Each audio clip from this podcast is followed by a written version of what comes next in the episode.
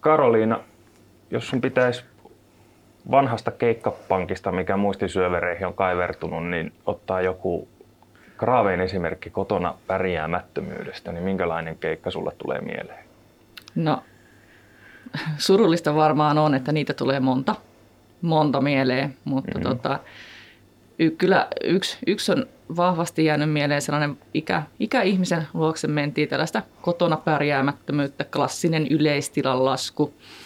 Ja tota, vanhus, vanhus löytyi sieltä lattialta ja auteltiin, auteltiin sitten hänet sänkyyn, mutta todellisuushan oli se, että hän, hänellä ei pitänyt jalat ollenkaan alla. Ja tota, ihan, ihan oikeastaan täysin, täysin vuodepotilas ja hän siellä sitten itkeskeli, että onko tästä elämässä mitään järkeä, että hän ei pääse sängystä yhtään mihinkään ilman, että se kotihoitaja käy täällä sitten neljä kertaa vuorokaudessa. Muuten, muuten hän on tämän sängyn vanki, että onko tässä oikeasti mitään merkitystä enää tällä hänen elämällä, että tämä on aivan kamalaa. Ja se, se, se sattui, se tuntui tosi, tosi pahalta.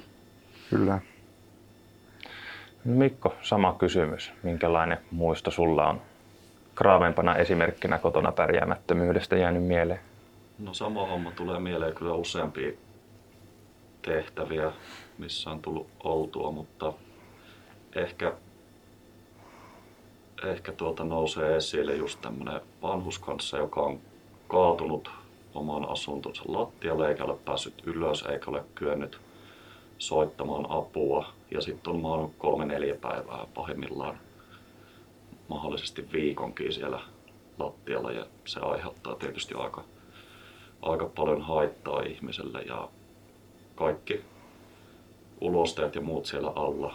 alla ja tuota, siinä varmasti vähän samat fiilikset, mitkä Karkillakin oli, että aika, aika tuota, ikävä, ikävä homma sille potilaalle ja tuota, vie kyllä heikkoa kuntoakin sitten. Ja sitten ehkä tommonen niin paloturvallisuuteen liittyvä muistan hyvin tämmöisen vappu, vappumunkkikeikon, missä oli keittiö ja koko talo syttyi sitten kokonaisuudessaan tulee ja muistan vielä hetken, kun siellä porukka kanteli sitten hätäpässään CD-levyjä pois sieltä talosta, niin tukastiin vaan siihen, että pitäisikö noin ovet vaikka laittaa nyt vaan mm. kiinni, kun siellä oli ihan hirveät liekit jo talossa, mutta tietysti mm. ihmiset toimii semmoisessa hätätilanteessa vähän harkitsemattomasti varmasti välillä. Mm. Tervetuloa Amikastiin. Kiitos. Kiitos. Tervetuloa myös minun puolesta ja ennen kaikkea tervetuloa nyt jo rakkaat kuuntelijat tänne ja Amikasti pari. Amikasti.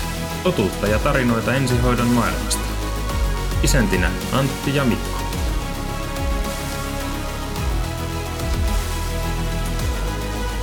Tervetuloa mukaan! No niin, nyt on aika esitellä meidän vieraat vähän tarkemmin, eli kukas meillä istuu täällä pöydän päässä? No, eli Koskelan Karoliina varmasti kaikille tutumpi nimellä Karkki. Kyllä. Ja itse asiassa CVssähän minulla taitaa lukea, että me on ensi- ja akuuttihoidon asiantuntija. Mennään sillä. Se on kyllä ehkä komeen ammattinimi aina ammattimiehen jälkeen on kyllä tuommoinen. Kyllä, Tuolta täytyy... asiantuntija. Mm. Niin, no, jos on jonkun asian asiantuntija, niin tietää olevansa huipulla. No miten sä oot päätynyt asiantuntijaksi? Mitä polkua sä oot siihen kulkenut? No polkuhan on lähtenyt ihan alun perin lähihoitaja koulusta ensihoidon suuntaavista opinnoista, mitkä silloin oli. Ja itse asiassa pääsin, pääsin sitten saman tien ensihoitoon töihin ja sinne, sinne sitten jäin. Ja toki siinä sitten tuli päivitettyä, päivitettyä tutkintoa sitten AMK-ensihoitajaksi ja pisimmän työuran noin 12 vuotta yhtäjaksoisesti, niin ajelin tuossa sitten tällaista värikästä pakettiautoa ja kattelin sitten maailmanmenoa sen tuurilasin läpi ja siinä on nähnyt yhtä sun toista ja sitä kautta se asiantuntijuus on sitten näiden useiden vuosien aikana rakentunut. No niin, ja varmasti kuullaan kohta vähän lisää sitten niistä keikoista ja muista asioista, mitä sieltä 12 vuoden aikana mieleen jäänyt. Kukas meidän toinen vieras on tänään? Joo, Mikko Kaartinen ja LAP ammattikorkeakoululla lehtorina tällä hetkellä. No niin. Ja mikä se on Mikon tuonut lehtoriksi Labille? Jaa, se onkin ihan hyvä kysymys. Exoten ensihoidossa tuli oltua ja etelä pelastuslaitoksella Imatra kaupungilla noin vajaa kymmenen vuotta ensihoitajana ekana perustasolla ja sitten tuota hoitotasolle ensihoitaja AMK-koulutuksen jälkeen. Sitten lähdin tuonne ylempään ammattikorkeakouluun ja sieltä sitten kysyttiin, että tuletko tänne opettamaan ja ajattelin, että voinhan me käy piipahtaa siellä, mutta se on vähän venähtänyt sitten se piipahus. Niin monasti ne on just nimenomaan nämä piipahdukset, mitkä aina venähtää siihen 20 vuoteen. Ja pöydän toisella puolella on tuttu tapa Antti ja Mikko. Ja me Ei istutaan samalla puolella. Niin, Pöytä. nimenomaan. Tässä on nyt hyvä vastakkainasettelu. Kyllä. Vastakkainasettelu. Tentattavat ja tenttaajat. Niin sanotusti vastakkainasettelun aika ei ole ohi. Ja tänään oli tarkoitus, tuossa oli iltapäivälehdissäkin joku aika sitten puhetta, puhetta kotiin jättämisistä ja kotona pärjäämisestä. Ja, ja toki ne on aina kovin yksipuolisia tarinoita, kun ne ammattilaiset ei potilaan tietosuojan takia pysty, pysty kommentoimaan sitten niitä uutisointeja ja, ja ei pystytä jälkikäteen perustelemaan ehkä niitä päätöksiä, miten niihin on päädytty. En sano, että ne olisi ne esimerkit, mitä lehdistössä oli, että ne olisi millään tavalla oikein, mutta haluan vaan huomauttaa, että kolikolla on aina kaksi puolta ja nyt aina jää se toinen puoli näkemättä. Mutta ikävää se on, että, että ihmiset kokee vääryyttä ammattilaisten toimesta ja tämän jakson ideana oli vähän pureutua siihen kotona pärjäämisen haasteisiin ja miten ne sitten näkyy tänne ensihoidon kentälle. Ja kaikilla meillä tässä huoneessa taitaa olla semmoinen melkein lähemmäs 50 vuotta ensihoidon kokemusta yhteenlaskettuna eri alueilta pitkin Suomen maata. Etelä-Karjala nyt pääosin tietenkin edustettuna. Eli yhdessä pärjätään Kososen Antille työkokemus. Niin, nippanappa voitetaan Antti kokemuksen määrässä neljään Pekkaa. Eli siihen kotona pärjäämisen haasteisiin, niiden näkyvyyteen ensihoidossa ja, ja miten ensihoitajat asian kokee ja mitä ehkä uusia ajatuksia, tapoja toimia on nyt kehitteille ja kehitetty, otettu käyttöön, jotta niihin voitaisiin pureutua sitten siellä jo sinne niin kuin, niihin läh, niin kuin sinne lähteille, että mistä se on lähtöisin se ongelma, miksi se ihminen ei pärjää kotona ja miten sitä voitaisiin sitten jo siellä akuuttihoidossa toimijat auttaa. Ja varmaan vähän semmoista, millaista turvaverkkoa nykyisin on käytössä, ettei kukaan tavallaan pääsisi tippumaan sen järjestelmän ulkopuolelle ainakaan ihan totaalisesti tai ainakaan haluamattaan. Et sehän voi toki joskus olla myöskin ihmiselle vähän semmoinen oma valinta, että jättäytyy pois Mm. yhteiskunnan ulkopuolelle, mutta ainakin tarkoitus olisi se, että ei kukaan ainakaan haluamattaan sinne joutuisi. Varmaan voi ruveta pureutumaan aiheeseen ja meillä on taas pitkä lista vaikeita kysymyksiä, mihin toivotaan hyviä vastauksia. Ja jos aloitetaan semmoisesta seikasta, että saadaan vähän niin kuin pohjaa tälle meidän keskustelle, niin mitkä seikat teidän mielestä eniten vaikuttaa siihen, että kotona pärjäämiseen ja tavallaan mitkä ne on niin kuin tällä hetkellä ne kriteerit, että voidaan sanoa, että joku ihminen pärjää kotona tai ei pärjää kotona. Onko se enemmän semmoinen ihmisen oma kokemus vai onko siihen luotu jonkunnäköinen ihan niin kuin oikea kriteeristö, että millä tavalla se ihminen pitää pärjätä kotona, että se pärjää kotona? No niin, siellä hetki tällaisella helpolla kysymyksellä heti tähän alkuun. Kyllä me lähtisin ehkä miettimään sitä tällaisen niin kuin elämänhallinnan kokonaisuuden kautta. Joo. Ja tota, se, mitä se elämänhallinta sitten on syönyt, syönyt sisälleen, niin kyllä se pitää hyvin pitkälti fyysistä toimintakykyä, psyykkistä so- toimintakykyä ja sit sitä sosiaalista toimintakykyä ja sitä verkostoa ja ympäristöä siinä, siinä niin kuin ihmisen ympärillä. Ja se, että jos jokin näistä tai mahdollisesti näissä kaikissa alkaa olemaan sitten puutteita, niin se alkaa heijastua siihen kotona pärjäämättömyyteen ja varmasti se konkreettisin on just se fyysisen toimintakyvyn heikkeneminen, mikä sitten, mikä sitten niin kuin, sanotaanko, että tuottaa haasteita siellä kotona asumisen. Kyllä. Onko siihen jotain selkeää rajaa, missä vaiheessa fyysisesti ei enää pärjää riittävän hyvin kotona? Mitä sä sanoisit, tai mitä nyrkkisääntöjä olet ehkä työelämässä aiemmin käyttänyt, kun sitä No siis, arvioit? Työelämän nyrkkisääntö on tietysti ollut se, että jos ei itsenäisesti kykene asunnossa liikkumaan esimerkiksi mm. vessaan, niin kyllä mm. se mun mielestä kertoo, kertoo paljon siitä, että ei, ei ainakaan sillä hetkellä pärjää yksin siellä kotona.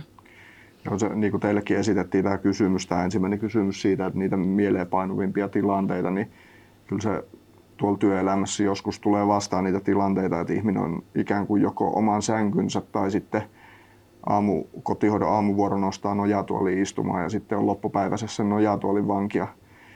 Istutaan nojatuolissa kroonareiden päälle ja kädessä on kaukosäädin, mistä teipattu kaikki numerot paitsi ykkönen ja kakkonen pois. Ja se elämä niin kuin pyörii sen mm. nojatuolin ja sängyn välillä. Kotihoidon maksimikäynnit, niin kyllä ne niin kuin aina riipasee vähän jo ensihoitajana, mutta pelkästään jo ihmisenäkin, että ei tämä voi niin kuin tavallaan olla näin.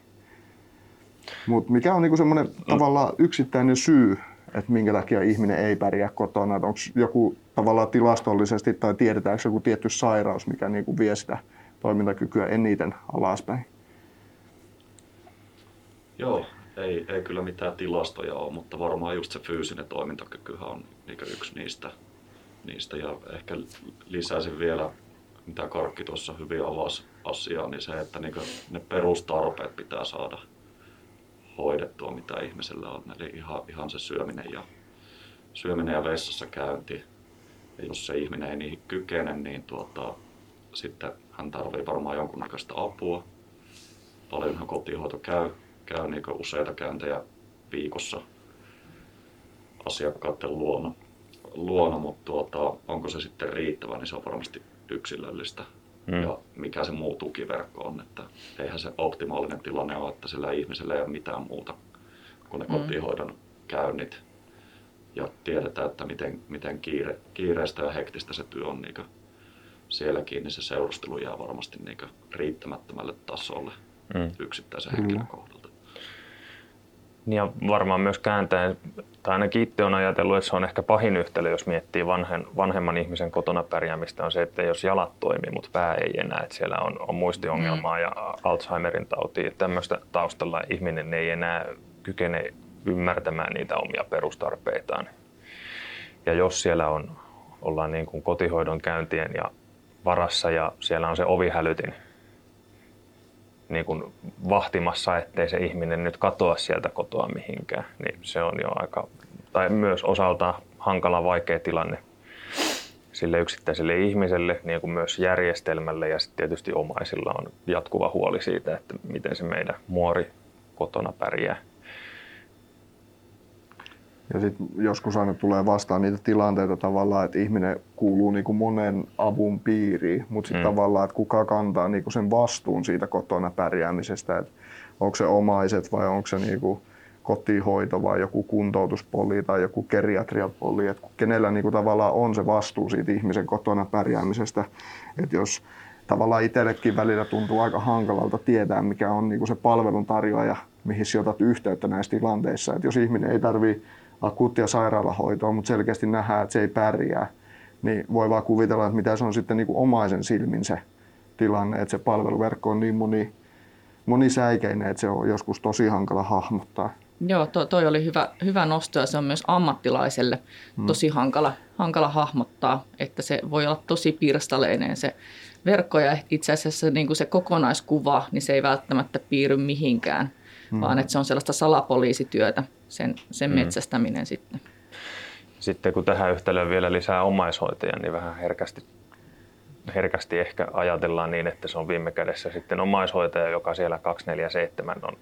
Hän, hän ottaa sitten niin kuin tavallaan vastuuta omaisestaan, Kyllä. Mutta, mutta sitten kun no, kaikki me tiedetään, miten loppuomaishoitajat pahimmillaan on siihen tilanteeseen, että siihen omaishoitajuuteen vedoten jopa vähennetään kotihoidon käyntejä tai muuta tukea, mitä omaishoitajalle voisi antaa. Ja mm. se ei sen takia jaksa ja pysty. Ja ihan jo fyysisestikin voi olla, jos puhutaan yli 80 ihmisistä, niin miten se, se vanha rouva jaksaa auttaa puolisonsa vessanpöntölle tai, tai repiä takaisin käytävästä, kun se on lähdössä, lähdössä sotatantereelle taistelemaan maanantai-aamuna. Kyllä. Ja sitten puhumattakaan, kun tulee se tilanne, että se omaishoitaja sairastuu vielä siinä niin. Niin rinnalla, niin se tekee monasti näistä tilanteista vielä hankalampia. Että meillä onkin yhtäkkiä tavallaan kaksi potilasta. Kyllä. Mutta tässä on varmaan aika hyvä pohja tälle keskustelulle lähteä rakentamaan, että millä tavalla nykyään näihin asioihin puututaan ja mitä ehkä kenties tulevaisuudessa voidaan sitten nähdä, että jos asiat menee riittävästi eteenpäin. Tässä ehkä jo vähän puhuttiin siitä, että miten nämä tilanteet näyttäytyy ensihoidolle, mutta ää, miten nämä tilanteet tavallaan tulee niin kuin ensihoidon tietoa. Toki niin kuin äsken puhuttiin siitä klassisesta David 774 tehtävästä, mutta se, sekin tehtävä voidaan hoitaa tavallaan kahdella tavalla, että joko sillä nopealla tavalla, eli hoidetaan vaan se suurin hätä, mikä on käsillä, tai sitten sillä toisella tavalla, eli jäähän selvittämään sitä tilannetta. Niin mitä olet Mikko mieltä siitä, että mikä on tavallaan se ensimmäinen aina varoitusmerkki siitä kotona pärjäämättömyydestä? Tähän väliin huomio maallikkokuuntelijoille, että David 774 on siis ensihoidon tehtäväkoodi, joka on laskua sairastuminen kaksoispiste muu taitaa olla virallinen selvitys, mutta yleensä tarkoittaa epämääräistä sairastumista yleistilan laskua, jossa ei ole mitään selkeää johtavaa oiretta, vaikkapa oksentelua. Hmm. Eli kysymys näin niin kuin pähkinänkuoressa pitkän alustuksen jälkeen, että mikä on tavallaan sillä tehtävällä, pitäisi olla se ensimmäinen varoitusmerkki niille ensihoitajille, että se kotona pärjäämättömyys alkaa nousemaan esiin sieltä. Tavallaan mitkä on ne seikat, mitkä siellä ensimmäiseksi aina näyttäytyy. Joo, niitähän voi toki olla useita, ainakin, ainakin omasta mielestä, mutta ehkä se ympäristö jo siinä. Minkälainen se on, on se kotiympäristö, missä se potilas asuu, Eli onko siellä epäsiistiä, onko siellä jotain, no epäsiistiä nyt on monenlaista, mutta on, onko siellä niinku, onko se vaan niinku täysin siivoton se asunto, onko siellä jotain paloriskiin viittaavaa. Ja ihan, ihan, että onko siellä vaikka ruokaa jääkaapissa. Mm. Useasti, useasti saatetaan käydä katsomassa sen jääkaappiikin. Ja varmaan myöskin se potilaan ihan yleishapitus, mikä mikä tulee sieltä esille ihan, ihan tuota, omin silmin katsomalla. Siinä varmaan ne ensimmäiset, mihin kiinnittää huomiota. Kyllä, ja vähän jotenkin oman kokemuksen mukaan ainakin välillä tuntuu, että ihminen, kenellä se kotona pärjääminen alkaa olla huonoa, niin ihminen saattaa niin kuin aika pitkääkin peitellä sitä ongelmaa. Sitten tulee just joku tämmöinen kaatumistilanne tai joku muu, että se apu tavallaan tulee sinne kotiin ja sitten siinä kohtaa nähdään jo se ongelma ja se on jo mahdollisesti aika pitkällä ennen kuin siihen päästään puuttumaan. Ja just silloin tulee näitä räikeitä esimerkkejä. Tuosta Mikko epäsiisteyskommentista tuli niin kuin mieleen se, että näin niin kuin ensihoitajan näkökulmasta ja sitten oman puolison kanssa käydään aina keskustelua siitä, että onko meillä epäsiistiä vai ei, niin sitten tavallaan kun tuo sen ensihoitajan näkemyksen siihen epäsiisteyteen, niin meillä on oikeastaan aika siistiä. Et, et siinä vaiheessa, jos tekee niin kuin mieli suojata vielä työmaiharitkin, kun kävelee johonkin, niin siinä kohtaa puhutaan minun mielestä epäsiististä. Mm-hmm. Miten Karoliina, onko sinulla mitään, niin kuin, kun olet tässä nyt tätä asiaa ilmeisesti vähän tutkinut niin kuin tilastonkin valossa, niin mitkä on semmoisia niin kuin, suurimpia tavallaan hälytysmerkkejä, mitkä sieltä kotona pärjäämättömyydestä nousee esille? No joo, tai oikeastaan mistä, mistä vinkkelistä minä olen asiaa nyt tarkastellut tässä viimeiset vuodet, eli tuon tilannekeskuksen kautta. Ja tilannekeskukseen ohjautuneista tehtävistä, niin kuukaudesta toiseen. Yleisin on tällainen niin kuin yleistilan lasku tai, ja toisiksi, toisiksi yleisin on sitten tällainen kaatuminen. Ja no. lähestulkoon reilu 70 prosenttia näistä potilaista, niin ne on, ne on yli 65-vuotiaita.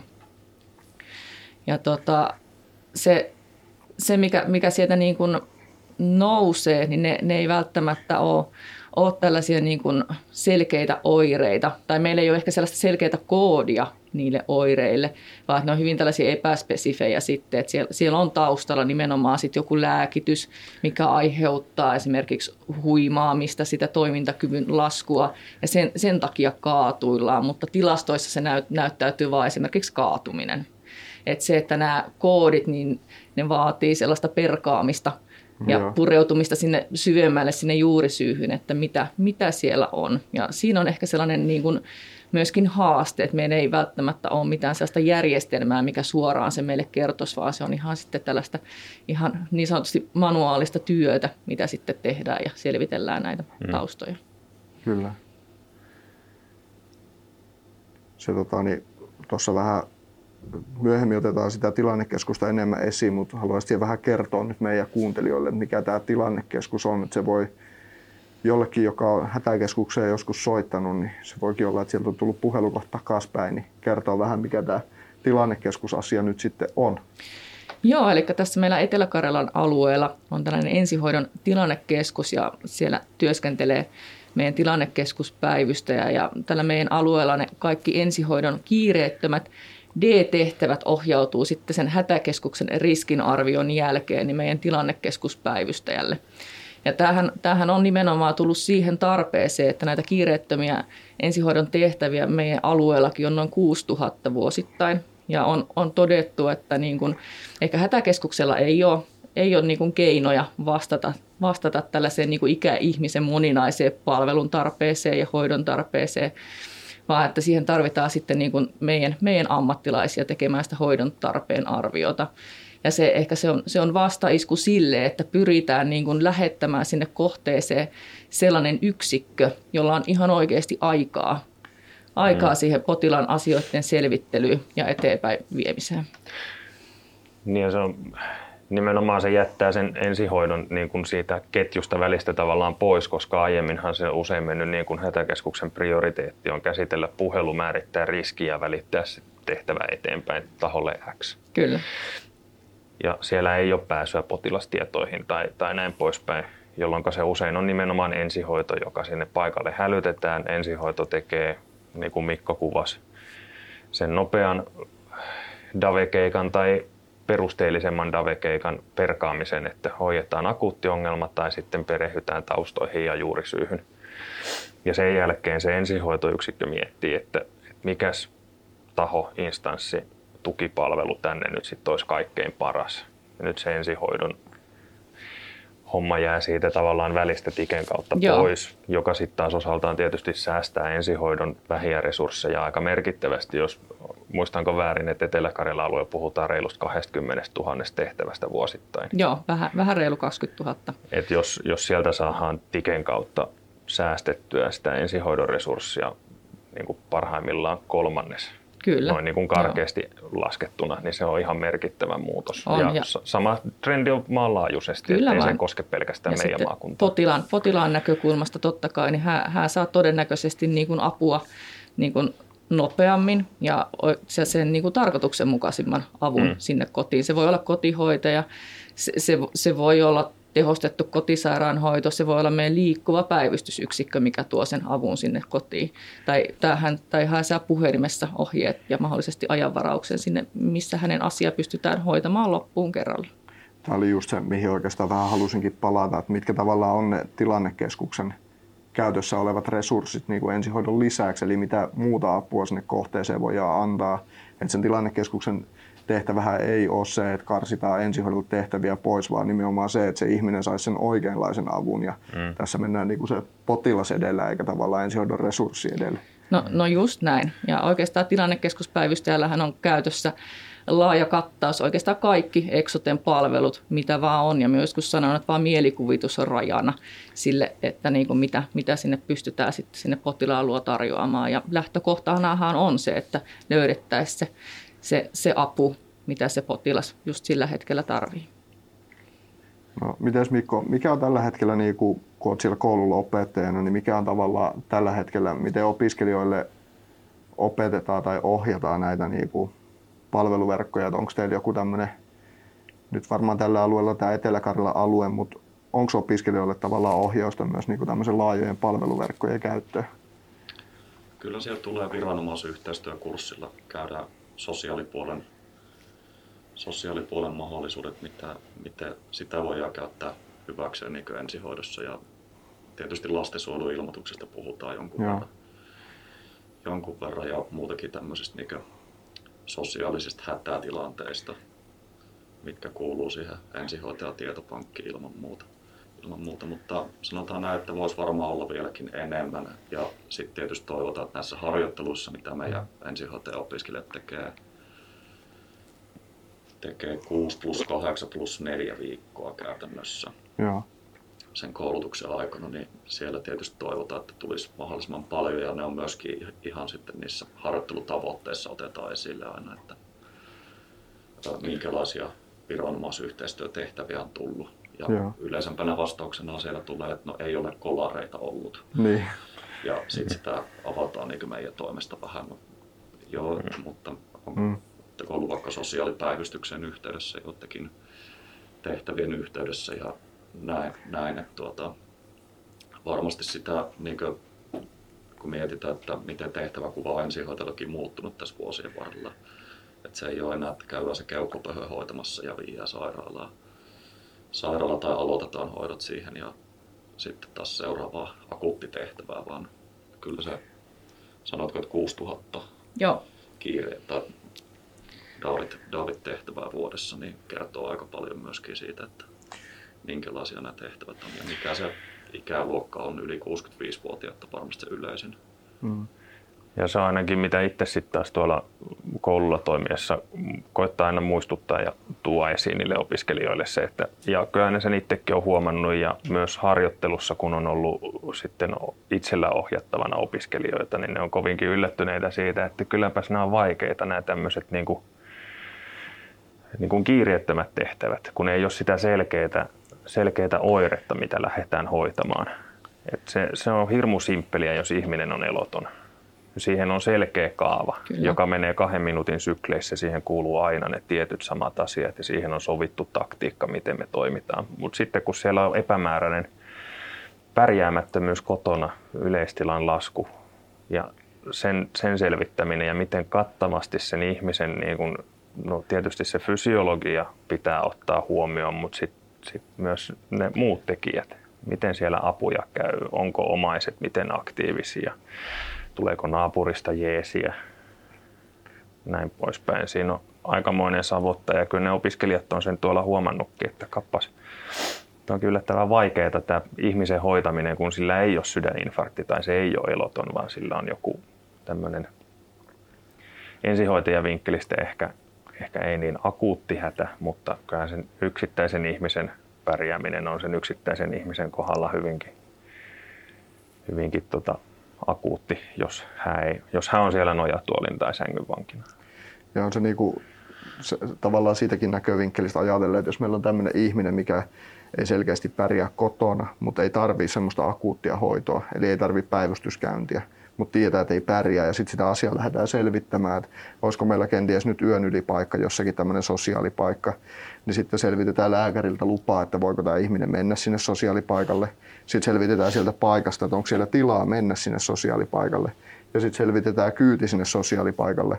Ja sitten siinä välissä varataan vielä vaatteet ja lääkkeet mukaan, niin on se muuttunut aika kovasti tavallaan just siitä ajattelusta, että ensihoito on sydäninfarktien liuottamista ja muuta. Mm. Tavallaan joku kipu on yleensä aika helppo hoitaa, kun kipu lähtee kipulääkkeellä, mutta sitten tämmöinen niin kotona pärjäämättömyys, kun meillä ei ole sitä piristysruisketta, niin se ei tavallaan, niin kuin, meillä ei ole siihen semmoista niin kuin lääkettä mm. valitettavasti. Sitten oli seuraavana kysymyksenä joku eli mie kirjoittanut, että miten tämä nykyinen niin kuin, vanhainkoti kautta hoitolaitos tilanne vaikuttaa tähän kotona pärjäämiseen, koska ainakin itsestä tuntuu, että silloin kun on nämä hommat aloittanut, niin silloin oli vanhainkoti vähän joka kadun kulmassa. Oli semmoinen niin sanottu mummola, missä oli vanhoja ihmisiä, mitkä kykeni itse liikkumaan ja ne virkkas hertaisesti siellä keinutuolissa, mutta tuntuu, että se verkko on nyt karsiutunut aika paljon ja miten se tavallaan niin kuin näyttäytyy nyt täällä ensihoidon kentällä. No kyllä minun mielestä ainakin niin paljon huonommassa kunnossa tällaisena karkena arviona ne ihmiset siellä kotona on. Ja toki pitää muistaa, että varmasti jakautuu kahteen, kahteen ryhmään myöskin nämä ihmiset, eli osa, osa haluaa mahdollisimman pitkään ollakin siellä kotona. Ja sitä koitetaan tukea varmasti parhaalla mahdollisella tavalla, jos si- siihen on mahdollisuus. Ja sitten sit tietysti on varmasti tämä toinen, toinen ryhmä, jotka niinku toivois joko itse tai sitten omaiset toivovat, että he saisivat ja hakevat aktiiviset sitä, sitä tuota, niin sanottua vanhainkotipaikkaa paikkaa sille omaiselle, koska ovat niin mahdollisesti huolissaan ja voimat on loppu myöskin sillä tukiverkolla siellä, siellä mutta vastaus kysymykseen, niin se näkyy nimenomaan sillä tavalla, että ihmiset on huonommassa kunnossa sillä kotona. Ja siinä on suuria haasteita varmasti tavallaan saada se riittävä apu sinne. Joo, ja tuohon to, itse asiassa niin toisin ehkä, tai niin, niin sanotusti järjestelmän näkökulmasta se, että se haastaa, haastaa myös kehittämään niitä niin kuin palveluita, mitä viedään sinne kotiin, sinne asiakkaan mm. arkiympäristöön. Mm. Että se on niin kuin asettanut ihan eri, erilaiset niin kuin lähtökohdat sille, että kun meillä ei enää ole niitä laitospaikkoja, meillä ei ole tällaista ympärivuorokautista hoitoa tarjolla, niin meidän pitää viedä niitä palveluita sinne, missä niitä tarvitaan. Ja si- siitä on just sitten Exote lähtenytkin aika hy- hyvin kehittämään tällaisia liikkuvia sairaanhoidon palveluita ja vieridiagnostiikkaa viedään tosi kattavasti toisten ammattilaisten tueksi sitten ympärivuorokautisesti. Joo, tuohon jatkaisin vielä, että eihän se aina ole se vanhus, joka ei pärjää kotona, vaan mm. sehän voi olla ihan nuorikin ihminen, jolla on ollut vaikka joku leikkaus tai joku akuutti sairaus että se tarvii jonkun muutaman kuukauden sitä apua siellä kotona. Ja Kyllä. käsittääkseni tehosa ja muut, muut palvelutuottajat sinne, ketkä kotia menee, niin hoitaa sitä työtä niin erittäin ansiokkaasti. Kyllä vain, että pystytään viemään sairaala, sairaalatasosta tai osastohoitotasoista hoitoa kotiin ja sitten taas toisaalta myös viemään päivystyspalveluita kotiin. Ja mm. näille, näille selkeästi on, on tarve tällaisille palveluille. Nuori, mitä itsellä tulee mieleen liikkuvassa päivystysyksikössä vajaan vuoden työskennelleenä, niin oli 12-vuotias lapsi, jolle meni antibioottihoito suonen sisäisesti. Et ei, ei se to, tosiaan ole sieltä ikäspektrin hmm. toisesta ääripäästä, vaan myös sieltä toisesta. Ja kyllä jotenkin voisi ajatella nimenomaan omalle kohdallekin, että jos tulisi tämmöinen tilanne, että tarvitsisi tämmöisen niin kuin suonen sisäisen antibioottihoidon, niin olisi sitä ehkä mieluummin kotona ottaa sitä vastaan kuin se, että makaisi sitten sairaalassa sen takia. No se, se on ihan totta ja sitten taas toisaalta, jos mietitään ihan talousnäkökulmaa, niin onhan se niin kuin taloudellisempaa hoitaa, hoitaa niin kuin kotona ja sitten taas sitä kautta myös sit mahdollistetaan niitä sairaalapaikkoja niille, ketkä sitä niin kuin oikeasti ja aidosti tarvii. No, ja oma käsitys ainakin on se, että ne on keskimäärin hyvin tyytyväisiä saamaansa palveluun nämä liikkuvan yksi päivystysyksikön potilaat tai asiakkaat. Joo, oot, oot et, ihan oikeassa, että se on. Et harvoin kuulit poikkipuolista sanaa, kun Joo. siinä yksikössä työskenteli, että yleensä se oli vain kiitosta ja ihmettely, että onpa sitä näppärää, kun, kun se hoito tulikin tänne kotiin. Eikä tarttenutkaan lähteä jostain joutsenosta keskussairaalaan. Kyllä. Ja sitten taas niin kuin toisen, toisen ammattilaisen näkökulmasta myös, että esimerkiksi meidän liikkuvat sairaanhoidon palvelut tukee paljon muita muita ammattilaisia tuolla kentällä, kotihoidon ammattilaisia, asumispalveluyksiköissä työskenteleviä, että viedään heille sitä niin kuin tällaista ammatillista tukea ja vieridiagnostiikkaa sitten sen päätöksenteon tueksi, niin se koetaan myös siellä, siellä hyvänä, että tällainen tiimityö, moniammatillinen yhteistyö, niin siitä, siitä on hyvät kokemukset. Ja ehkä tässä nimenomaan on vähän sitä murrosta, mistä viime jaksossa just puhuttiin, että siitä tavallaan sairausauton tilaamisesta ollaan tultu siihen, että ensihoito tai muut liikkuvat palvelut tuo niitä palveluita kotiin, niin samanlainen murros myöskin vähän tässä mummola-ajattelussa, että meillä ei ole tämmöisiä mummoloita enää käytössä, vaan ihmiset on pidempään kotona.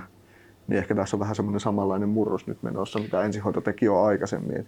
No on, on varmasti ja ehkä siitä, pois, pois siitä ajattelusta, että miun potilas ja siun potilas, vaan että nämä, meillä, meillä on täällä yhteisiä potilaita ja kaikki ollaan sen takia duunissa, että pyritään parhaamme mukaan auttamaan ja mahdollistamaan sitten erinäisiä asioita. Ja esimerkiksi käytännön hyvänä esimerkkinä toimii tällainen, aika useasti on sanonutkin, että vaikka siellä Luumäellä siinä paloaseman vieressä on joku, joku kotisairaalan potilas, joka saa antibioottihoitoa.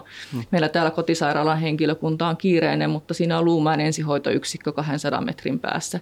Niin on jopa on järkevää pyytää sitä ensihoitoyksikköä antamaan se antibiootti siinä, siinä vieressä olevassa kohteessa, kun se ei sinällään heidän perustyötään kuitenkaan vaarana. Eli pystytään myös käyttämään resursseja järkevästi ja sitä mm. kautta mm. kohdentamaan myös apua. No onko tämmöisessä kotiin vietävien palvelujen mallissa, ajatusmallissa näissä mitään riskejä?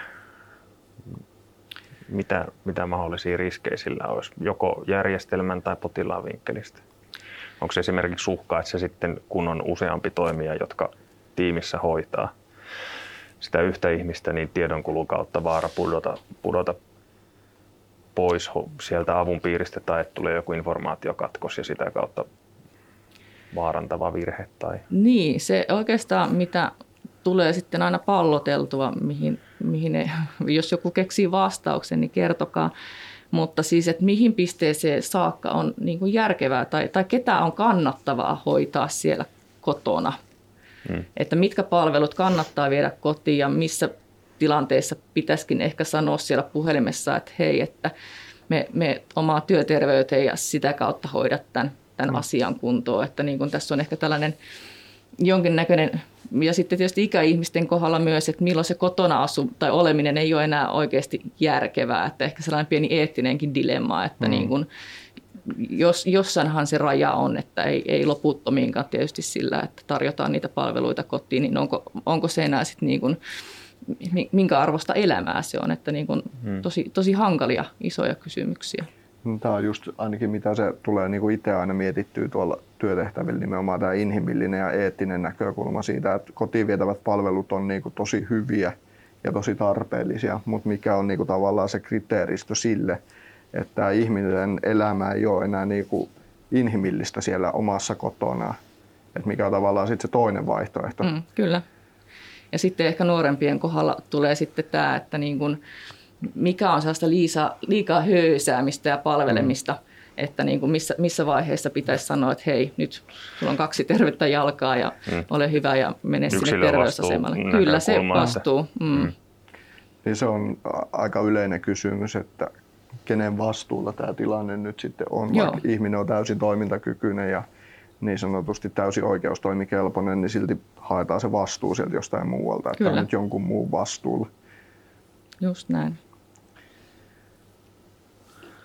Joo, tuo oli hyvä pointti omasta mielestä ainakin, että milloin se menee liika höysäämiseksi. Että tuota, luulen kyllä, että toi 116, 117 numero on myöskin tuon aika paljon selkeyttä niin tavallisille kansalaisille, että jos on joku ongelma tai kysymys, niin sinne, sinne on ainakin itse ihan henkilökohtaisesti myös pystynyt soittamaan ja saanut, saanut sit vastauksia ja tavallaan ohjattu sitten oikein, Kyllä. oikeaan paikkaan. Että toi oli hyvä pointti, että niin sanotusti tällaiset ensilinjan puhelinpalvelut, niillä on ihan todella merkittävä rooli siitä, mihin, mihin sitten niin kuin asiakas ohjautuu ja minkälaista niin kuin palvelua järjestelmästä saa.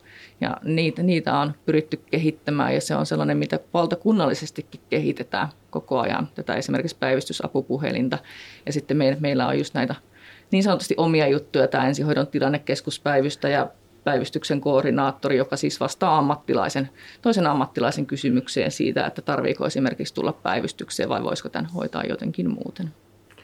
Ja ainakin oma kokemus on nyt tämän tilannekeskustoiminnan, onko se nyt vuo, reilu vuoden päivät Joo. pyörinyt, niin tavallaan se toiminta on niin kuin tehostunut koko ajan ja on niin kuin tasalaatuisempaa niin kuin koko ajan. Totta kai kun tekijätkin kehittyy ja asiat kehittyy, niin minun mielestä se on ollut kyllä tosi hyvä niin kuin järjestelmä. Ja pienen pätkän on sitä itsekin kokeillut ja se ei, ei välttämättä ole tälle useamman vuoden kun ollut ensihoidossa töissä ja siellä näet sen ihmisen ja siellä pystyt niinku tavallaan silmillä ja muilla aisteilla sitä ihmistä aistimaan ja tutkimaan, mutta sitten kun se onkin puhelimen päässä, niin se onkin vähän eri niin sanotusti. Joo, että niin kuin työtilannekeskuksessa tai oikeastaan missä vaan puhelinpalvelussa, jos puhelimen välityksellä tehdään hoidon tarpeen arvioita, niin se on äärimmäisen haastavaa ja tosi niin kuin vaativa hoitoalan mm. tällainen erikoisammattitehtävä oikeastaan. Ja siinä, siinä sitten joutuu, joutuu tekemään vaikeitakin päätöksiä ja linjauksia. Toki siellä aina lääkärin tuki on, on, on myös taustalla, mutta myös sit se, että siis se on myös tiimityötä ja se, että ö, tilannekeskus, minä olen joskus sanonut, että tärkein tilannekeskuspäivystäjän työelämä taito on asenne. Kyllä. Ja se, että osaltaan niin kuin ja tekee työtä mahdollistaen sen, että muut ammattilaiset voi onnistua siellä kentällä. Joo, tuohon lisäisi, että minusta on äärimmäisen tärkeää, että sillä tilannekeskuspäivystäjällä on sitä ensihoidon työkokemusta.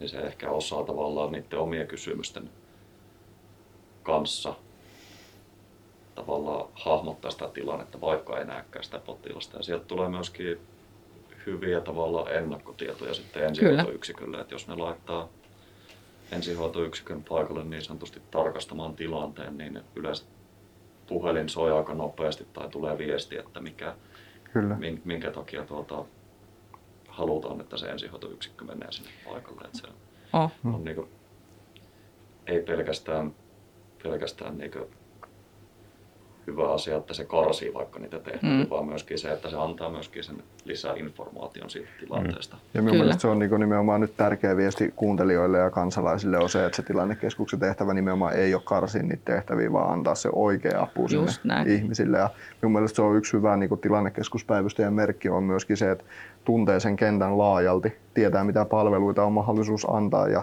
niin kuin saada.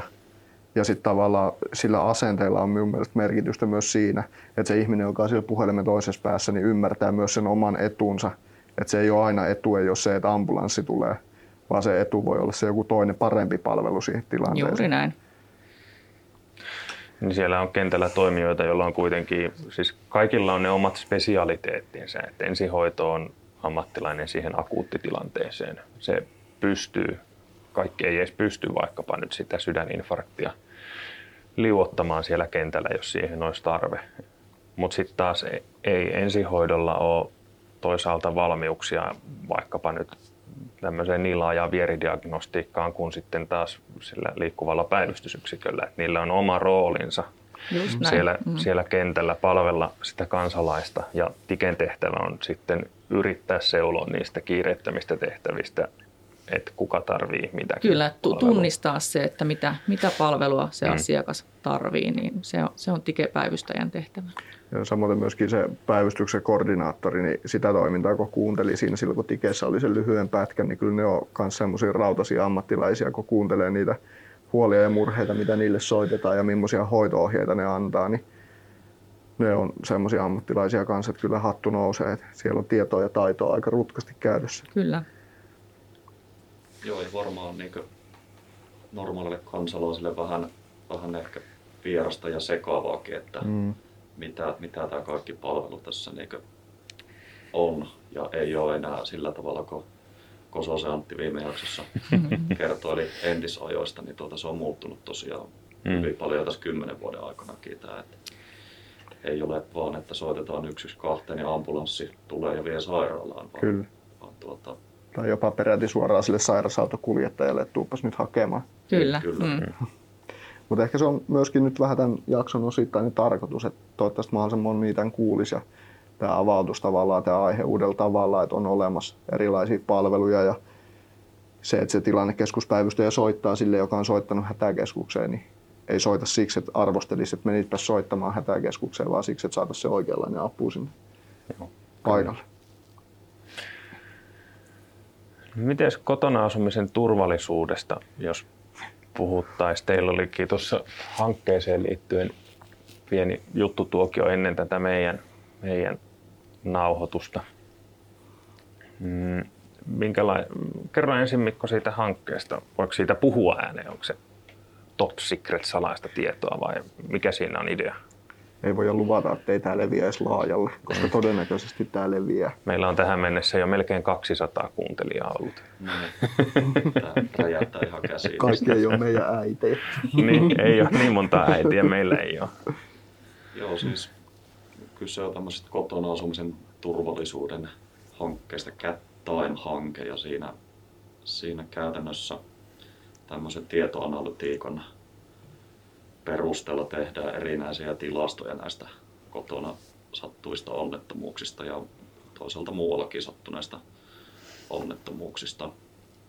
onnettomuuksista ja pyritään kehittämään sitten viranomaisyhteistyötä ja niitä toimintatapoja, että jos havaitaan joku kotona asumisen turvallisuuteen liittyvä, liittyvä tuota, vaara tai muu, niin millä tavalla, millä tavalla siihen pitää reagoida ja mitkä on ne yhteistyötahot vaikka sille yksittäiselle ensihoitajalle.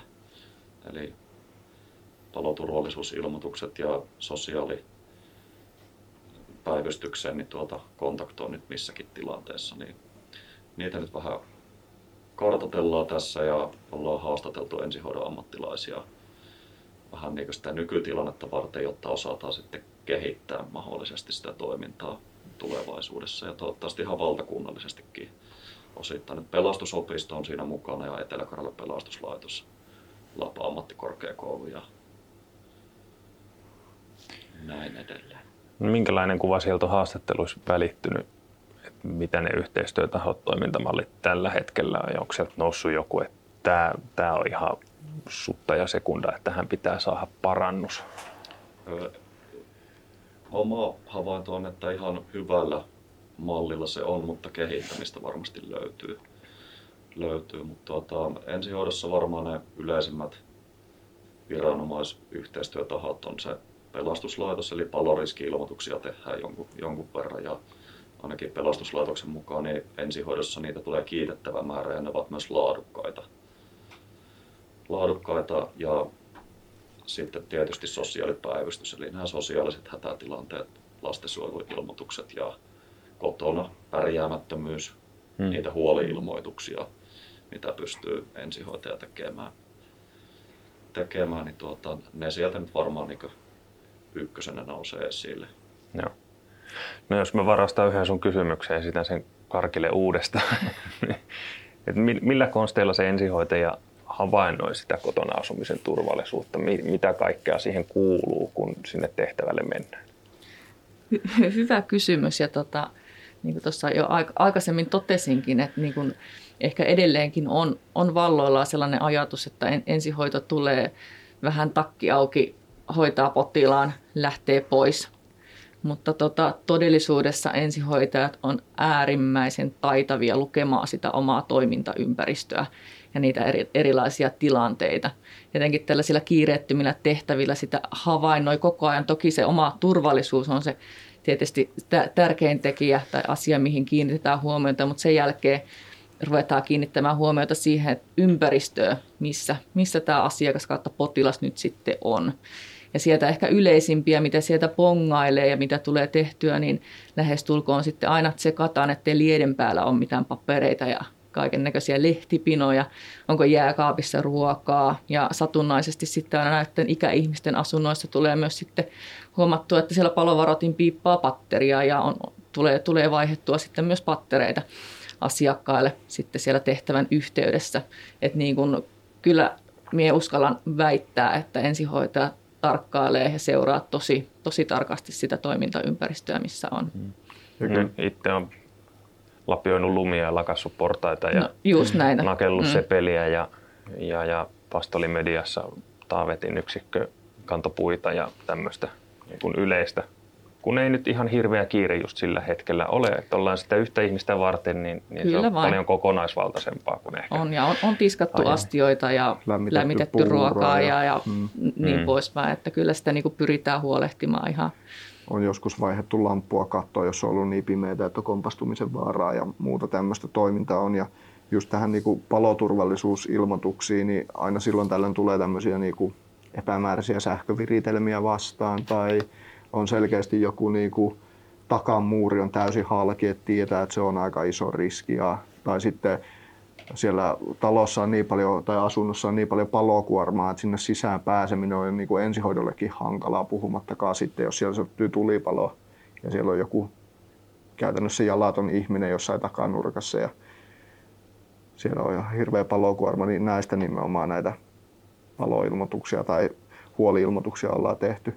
Ja yksi, mikä aika paljon on nyt ollut itsellä ainakin käytössä ja mielestäni aika monella muillakin, ketä, kenen kanssa on keskustellut, niin on näitä isoavulle tehtäviä palvelutarpeen arvioita, että keskustellaan siitä, että väsyneen vaikka omaishoitajan kanssa, että tuntuuko, että pärjäätte vielä täällä kotona vai olisiko tarve kenties jollekin niin kuin lisäavulle ja sitten soitetaan se palvelutarpeen arviointi, että saataisiin sitä niin kuin laajempaa apua ennen kuin ne asiat menee niin huonoksi.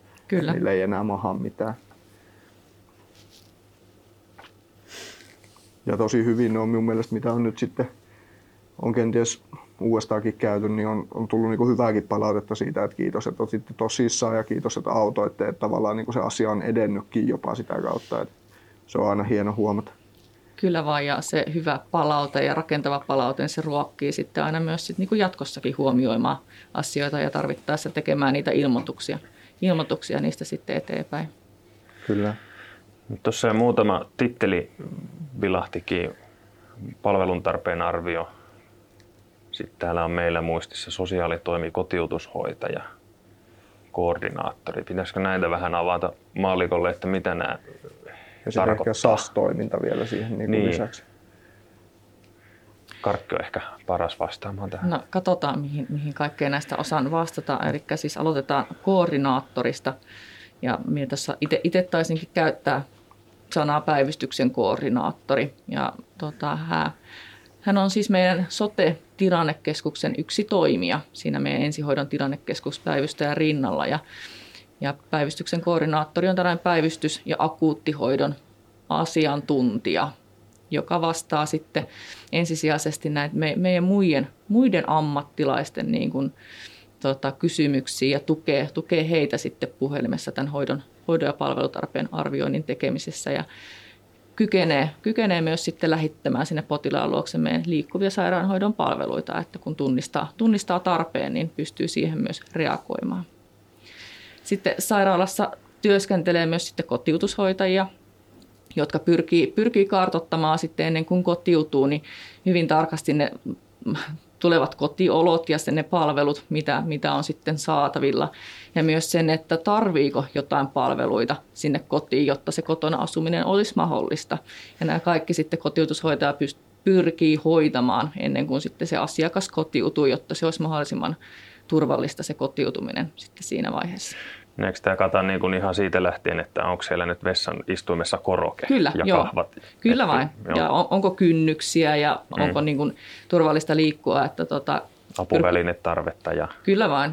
Vähän, vähän niin kuin kaiken, joo. Nykyään varmaan jo vähän harvinaisempaa, mutta ainakin silloin jossain vaiheessa oli, että jonkun niin kuin leikkauksen jälkeinen potilas, että jos silloin pelkästään ulkosauna, mihin on kantovesi, niin se kotona pärjääminen voi olla vähän heikkoa siinä kohtaa. Ja, kyllä, Edelleen tämä varmaan joskus tulee vastaan, mutta nykyään jo vähän harvinaisempi ilmiö. joo.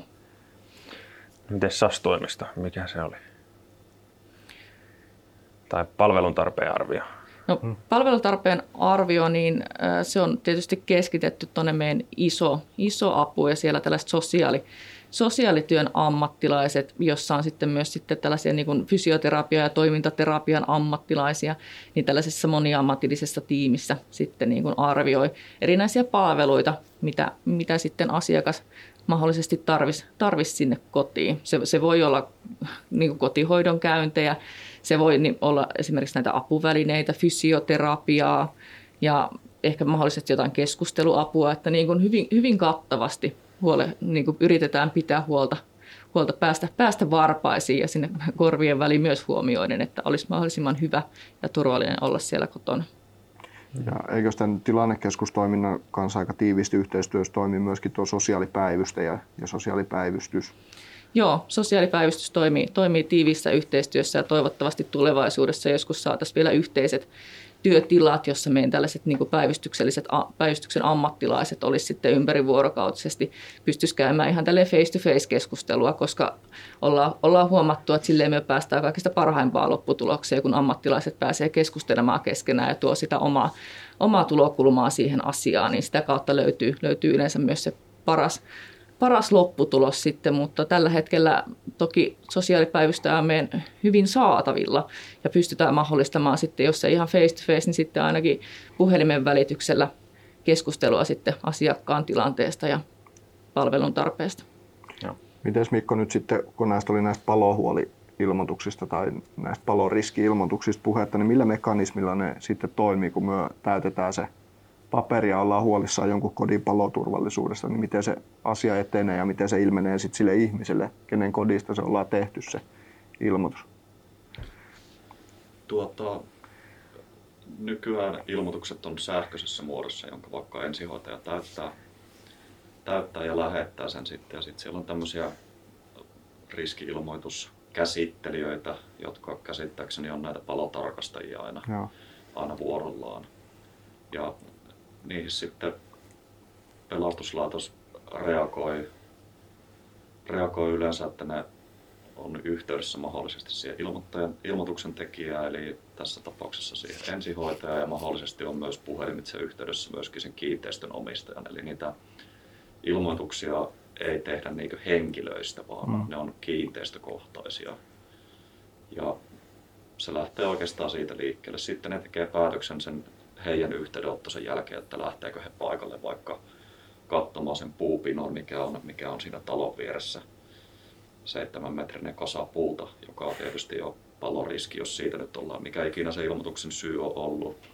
Ja sen jälkeen sille asialle tehdään, tehdään voitava niin sanotusti. Eli annetaan, annetaan määräys, että nämä pitää tästä siivota pois tai, tai sitten autetaan ihan konkreettisesti vaikka sitä, sitä henkilöä, joka ei itse pysty sille asialle tekemään mitään, niin sitten hoidetaan sinne joku taho tekemään se siivous esimerkiksi. Ja myöskin niin tapana yleisesti taitaa olla, että pelastuslaitos antaa myöskin tiedon sinne ilmoittajalle, että mitä, miten tämä asia on lähtenyt menemään. Eli saadaan se palaute sitten myöskin, että oliko tämä hyvä tehdä tämä ilmoitus. Toiminko samalla tavalla vastaisuudessa vai, vai tuota, pitääkö ottaa jotain muita asioita huomioon? Ja tämä, tässäkin niinku, ihan yhtä lailla lastensuojeluilmoituksessakin, että tämä ei ole niinku ensihoidolle minkäännäköinen tämmöinen niinku kiusanteon kappale, vaan nimenomaan sen ihmisen asumisturvallisuuteen ja lastensuojeluilmoituksessa siihen lasten hyvinvointiin liittyvä asia, että ei, ei tehdä kiusallaan. Mutta tästä niinku paloholi tai ilmoituksesta vielä, että on joskus ollut sellainenkin tilanne, että ollaan niinku selkeästi nähty, että tämmöinen vanha maalaistalo on ihan niinku sortumisvaarassa. Että se on, on niin märkä, että yläkerran lattia meinaa tulla alakerran lattiaksi. Niin tämmöisestäkin on tehty ilmoituksia, ne on jopa niinku johtanut siihen, että ne talo on tuomittu asumiskelvottomaksi ja se ihminen on ollut pakko muuttaa pois. Et, et se on varmasti ainakin konkreettinen apu sille ihmisille, että ei jää sit sinne talon väliin, kun se sortuu. Miten sitten jos ajatellaan niin kuin muita ryhmiä, nyt ollaan paljon puhuttu vanhuksista ja vähän ollaan sivuttu muitakin kohderyhmiä, mutta miten niin kuin tämmöisten päihde- ja mielenterveysongelmaisten kotona pärjääminen, niin miten se näyttäytyy niin kuin tänne ensihoidon kentälle ja mitä mekanismeja meillä on niihin puuttua? Se voikin olla vähän haastavampaa, varsinkin nämä niin sanotut päihde, päihdeasunnot, niin tuota, se on kuitenkin omalla tavallaan sen ihmisen, ihmisen oma valinta. Tietysti mikä, mikä johtaa siihen päihteiden käyttöön, niin siihenkin pystyy varmasti apua, apua saamaan monellakin tavalla. tavalla mutta tuota, ihan samalla tavalla toisaalta, että jos siellä joku riski nähdään tai huoli siitä kotona pärjäämisestä, niin sama, samat mekanismit periaatteessa siihenkin liittyy. Että paloriski-ilmoitus voidaan tehdä ja sitten myöskin voidaan, voidaan tavallaan kysyä siltä ihmiseltä ihan itseltään, että mikä, mikä on se kokonaistilanne omasta mielestä, että haluatko jonkunnäköistä apua, vaikka katkaisuhoitoa tai muualle. muualle. Ja tuota, sitten sit voidaan myöskin kartoittaa vähän sitä niin tukiverkkoa itseltään siitä, siltä ihmiseltä, että mikä, mikä olisi se oikea tapa, koska päihderiippuvaisille voi olla vähän hankala mennä sanomaan, tai onko siitä mitään apua, että no lopeta nyt se juominen se, se ei ainakaan ole niin riittävän luultavasti, vaan siihen, siihen pitäisi saada myöskin se oikea, oikea instanssi hoitamaan vähän pitkäaikaisemmin sitä asiaa, muuta kuin se, että ensihoitajat käy 10 minuuttia siellä kohteessa ja sanoo, että soosoo ei saa juoda viinaa. Hmm. Se monasti ei, ei ainakaan hirveän montaa suutaa kuivattanut se ei ole. sormen heristys ja kehoitus.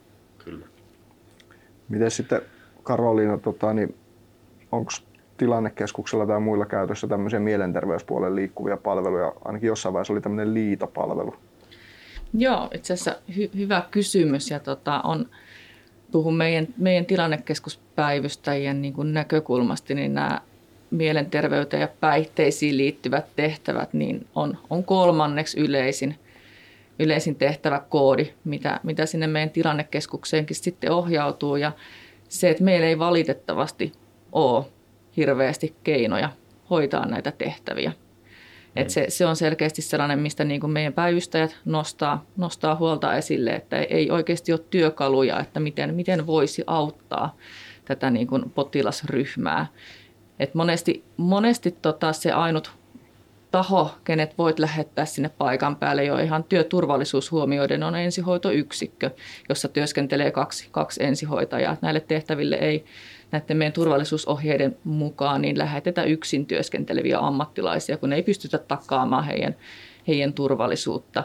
Ja sitten taas toisekseen meillä ei oikeastaan ole sellaisia päivystyksellisiä mielenterveys ambulansseja tai liikkuvia palveluita. Että meillä toki liitotoiminta Exotessa on ja tekee, tekee ansiokasta työtä, mutta hyö huonosti pystyy vastaamaan tällaiseen niin kuin päivystykselliseen avun, avun tarpeeseen. Ja tämä, tämä on meille sellainen, mitä, mitä ehdottomasti pitää, pitää lähteä kehittämään ja on ymmärtänyt, että myös valtakunnallisesti painitaan, painitaan vähän saman ongelman kanssa, että tota, tällaisia liikkuvia päivystyksellisiä mielenterveyden, mielenterveys- ja päihdepalveluita tarvittaisiin. No toivotaan, että siihen löytyy mm. kehityskeinoja ja muita, että sekin on kuitenkin aika semmoinen ensihoidon kentällekin näkyvä ongelma, että on tämmöisiä niin kuin mielenterveys- ja päihdeongelmaisia, mitkä olisi selkeästi avun tarpeessa, mutta se apuu vähän huonosti tavallaan kohtaa. Se ensihoito ei, aina ole se kaikista paras apu siihenkään vaivaan. Muistan joskus kouluaikoina, kun Ville tokasi mielenterveystyö hoitotyön tunnilla, kun kysyttiin, että minkälainen on hyvä potilaskontakti, niin hän paksulla pohjois aksentilla sanoi, että mahdollisimman lyhyt. Et ensihoitajat on ehkä vähän malttamattomia ja ei ole, ei ole niitä keinoja. Ainakin, ainakin itse koen, että mä en ole paras auttaja tämmöisiin niin kuin mielenterveydellisiin ongelmiin. Mulla ei ole siihen tietotaitoa ja osaamista. Vaikka Joo. kärsivällisyyttä nyt kyllä löytyy vaikka muille jakaa, mutta, mutta ei ole vaan konsteja antaa sitten tukea ja apua. Ratkaisu on silloin pääasiassa omalla kohdalla ollut kuljetus kuljetuskeskussairaala päivystävälle psykiatriselle osastolle. Ja kyllähän niin nimenomaan just tämmöisessä akuutissa mielenterveysongelmassa, niin se onkin varmasti ainut oikea keino, mutta tämmöisessä niin pitkään jatkuneessa mm, ja mm. ei akuutissa, kun meillä ei ensihoidossa osastopaikkoja ole, niin se ei silleen, se yhdistelmä ei vaan toimi. Ja niissä on aina senkin takia vähän voimaton olo, että kun, kun se ensihoito sinne paikalle menee, niin se vastuu jää sitten ensihoidolle potilaan voinnista ja siitä, miten se pärjää. Ja silloin se niin kuin kotia jättämispäätöksen ainakin itselle tuntuu olevan tavallista korkeampi kynnys.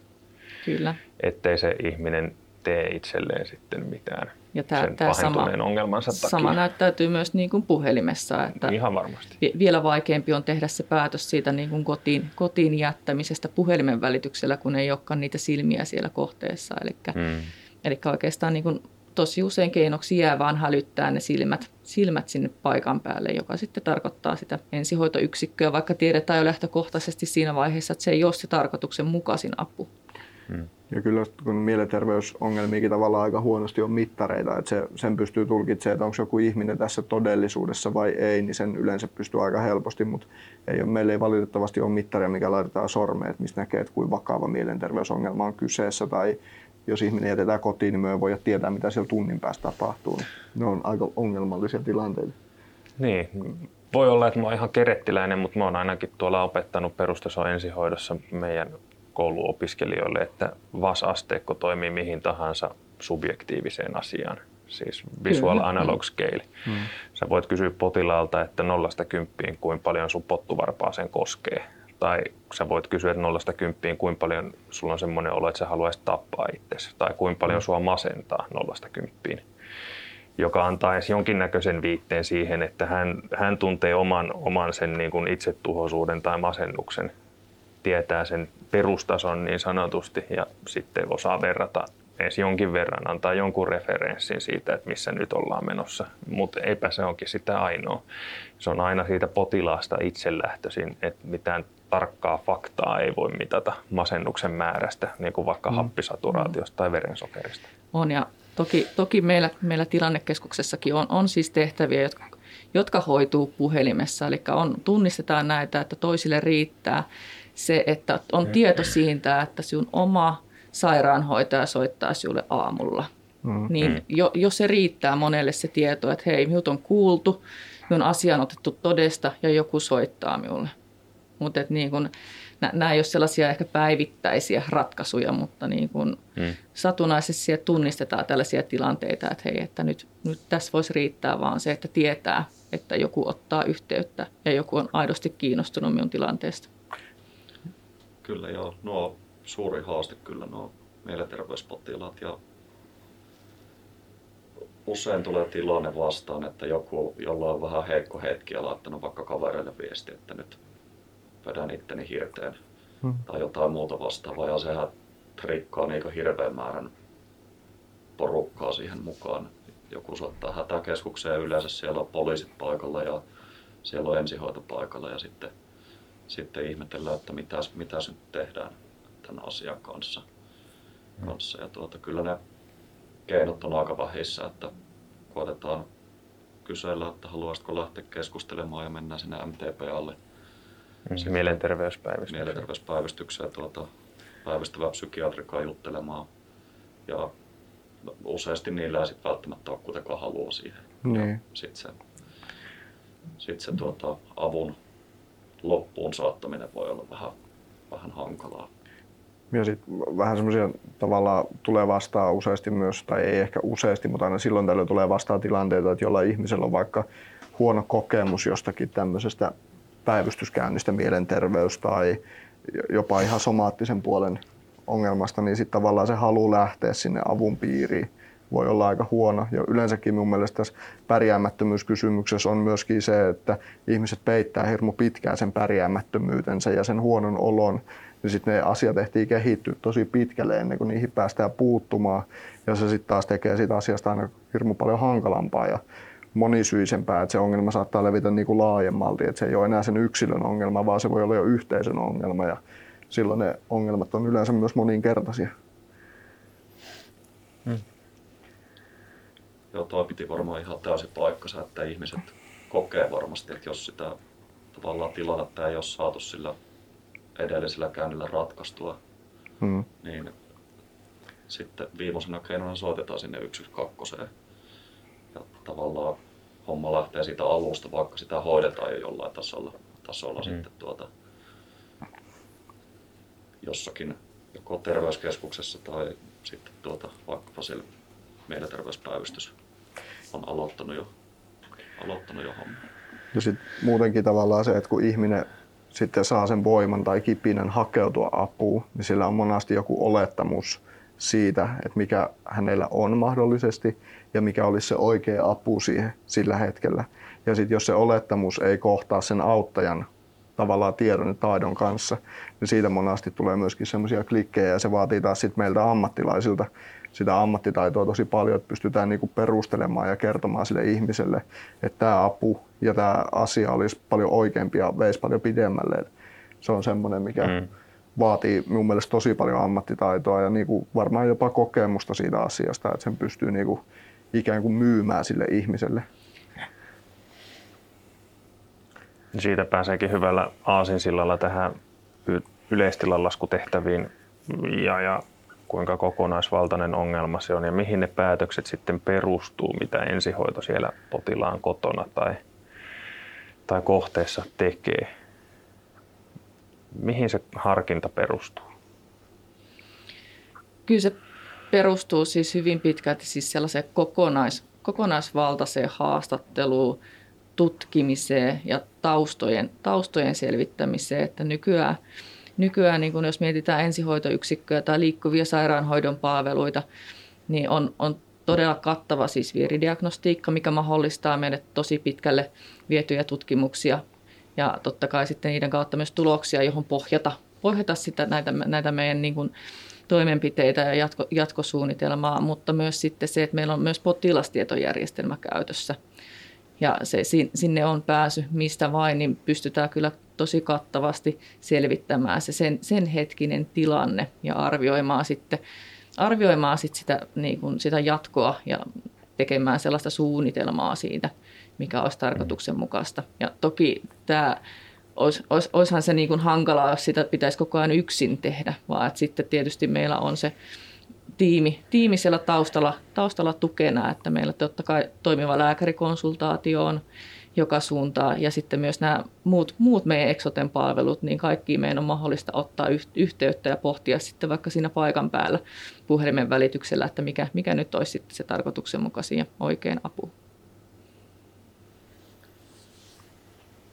Joo, tuo on varmasti hyvä kysymys, että mikä kaikki siihen, siihen tavallaan johtaa siihen, että lähdetäänkö vaikka kuljettamaan vai eikö lähdetä, mutta ehkä yksi vahvimpana tietysti se potilaan kokonaisvaltainen tutkiminen, mutta ennen kaikkea se selvittäminen, että mikä se tilanne on ollut siellä aiemmin.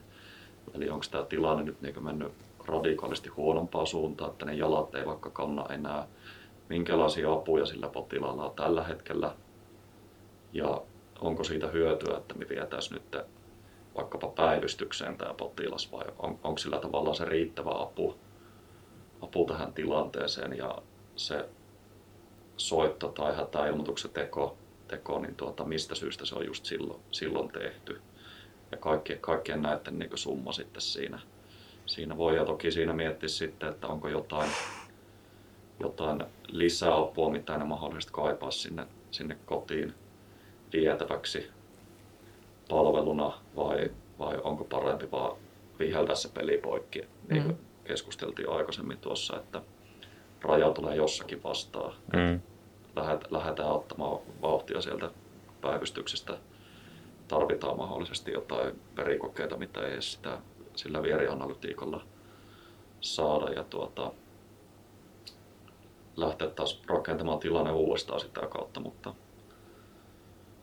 moninainen kysymys varmasti mm. ja niin, niin, niin tilannekohtainen. Ja se on varmaan nyt niin kuuntelijoille ja yleisesti ottaen niin kuin kansalle hyvä tietää se, että ensihoidon niin kuljettamatta jättäminen niin perustuu aina joihinkin kriteereihin.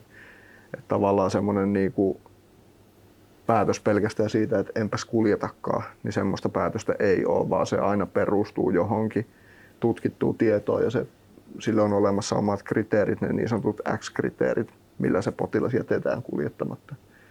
Eli mm. todennäköisesti se apu on silloin parempaa jossain muualla tai pärjää kotona tai ei ole mitään sellaista vaivaa, miksi kannattaisi päivystykseen lähteä.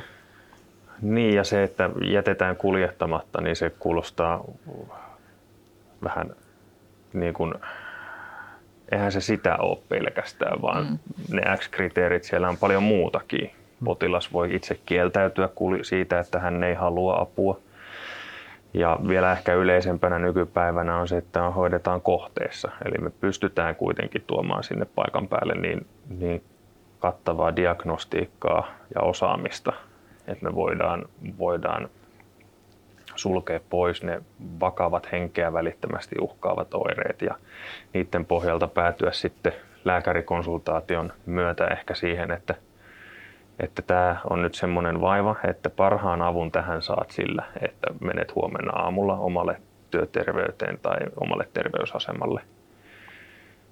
Ja se taito onkin ehkä sitten siinä, että, että niin kuin sanoit, että sitä myymistä, että miten hyvin sä pystyt maallikolle perustelemaan niin, että hän ymmärtää sen päätöksen perusteet. Et mm. nyt, nyt toimitaan näin. Että se on nimenomaan, se ei ole semmoista päätöstä, että mua ei huvita kuljettaa potilasta savitaipaleelta keskussairaalaan, koska on aamuyö ja mua väsyttää. Se ei ole peruste, vaan sille pitää löytyä joku terveydellinen peruste sille päätökselle, jos semmoinen tehdään. Se voisi ehkä olla muutenkin tämän jakson tavallaan semmoinen kantava idea siinä, että ihmiset ymmärtäisivät, että tämä kaikki tehdään kuitenkin sen ihmisen itsensä parhaaksi. Eikä ole kenenkään, en ainakaan usko, että kenelläkään on tarkoitus tehdä kiusaa niille ihmisille. Et, et se, se kun mm. ymmärrettäisiin, niin luulen, että kaikille olisi helpompaa. Et toki ensihoidolla ja ensihoitajilla on monessa paikassa aika vaikea maine, että sen korjaaminen varmaan vaatii aikaa, mutta parhaamme teemme senkin eteen. Niin, se olisi varmaan toisen, toisen jakson aihe, se niin kuin ensihoidon julkikuva ja mistä se on muodostunut ja mitä haasteita siinä on, kun niin kuin alussa puhuinkin, että ei pystytä kommentoimaan sitten koskaan antamaan vastinetta tavallaan medialle siitä, niistä, siitä kritiikistä, mitä ensihoito saa osakseen. Kyllä. Mutta ehkä se on myöskin sitten tavallaan tämän tiketoiminnan ja muiden näiden liikkuvien toimintojen niin kuin yksi haaste olisi se, että niitä pystyttäisiin paremmin tuomaan julki ihmisille ja tavallaan kertoa niistä laajemmaltikin, että että tavallaan ihmisillä olisi jo tietoa, että näin voi tapahtua, kun soittaa hätäkeskukseen, että sieltä tarjotaankin muuta apua kuin sitä, mitä on niin sanotusti ollut tilaamassa sieltä. Joo, to, toi on hyvä pointti. Eli pitäisi, pitäisi ehkä vielä, vielä enemmän ja aktiivisemmin tuoda ja tehdä tutuksi ja tunnetuksi näitä meidän, meidän eri mahdollisuuksia ja palveluita, mitä, mitä on käytössä. Ja, ja sitä ylipäätään sitä prosessia, mi- miten se menee. Kun, kun soitat sinne hätäkeskukseen, niin mi- mihin kaikkialle se puhelu voi sieltä ohjautua ja minkä takia näin, näin tehdään. Joo, sittenhän sitä työtä tehdään tässä nyt parhaillaankin, että saataisiin mm. näitä palveluja Kyllä. ja tutuukset ihmiset tietäis, tietäis mistä on kysymys. Niin ja kyllä eihän yksittäisen ihmisen välttämättä tarvitse kaikkea niitä palveluita tuntea niin hyvin, vaan ymmärtää se, että se apu voi olla monenlainen, mikä sieltä mm. sitten tulee. tulee. Että se ei ole aina se ambulanssi välttämättä. Kyllä, ja ei, ei varmasti ole sellaista niin kuin Suomen maatakin ajatellaan isossa mittakaavassa, niin monessa maakunnassa on ihan, ihan oman tyyppiset palvelut. että niin kuin paljon, paljon on myös siitä, että missä päin Suomea olet mm. ja minkälaisia mahdollisuuksia palveluita siellä tarjotaan esimerkiksi kotiin.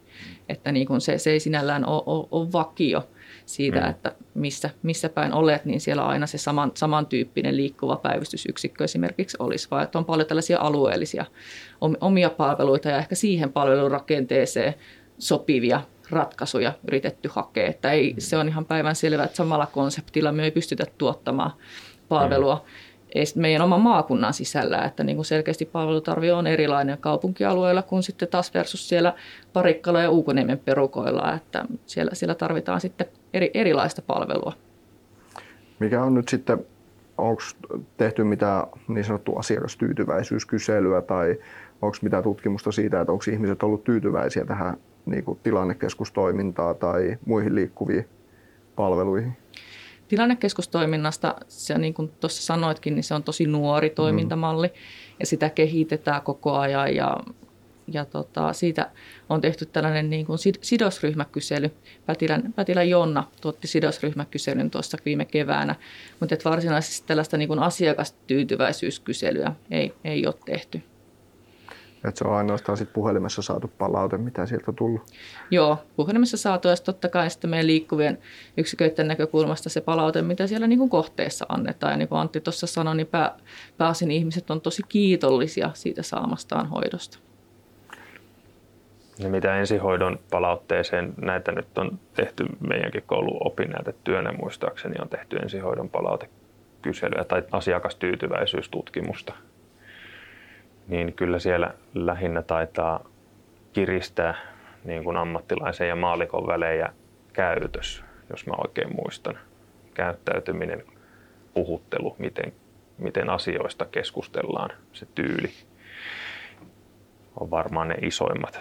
Nyt mikä toki sitten tietysti kattaa tämän koti- ja jättämiskeskustelun ja kotona pärjäämisen haasteet, että, että niin kuin se Antti sanoikin viime jaksossa, että on, pitää olla sosiaalisesti taitava ihmiselle ihminen pitää pystyä järkevästi tai siis toisen järkeen käyvästi perustella omat ratkaisunsa.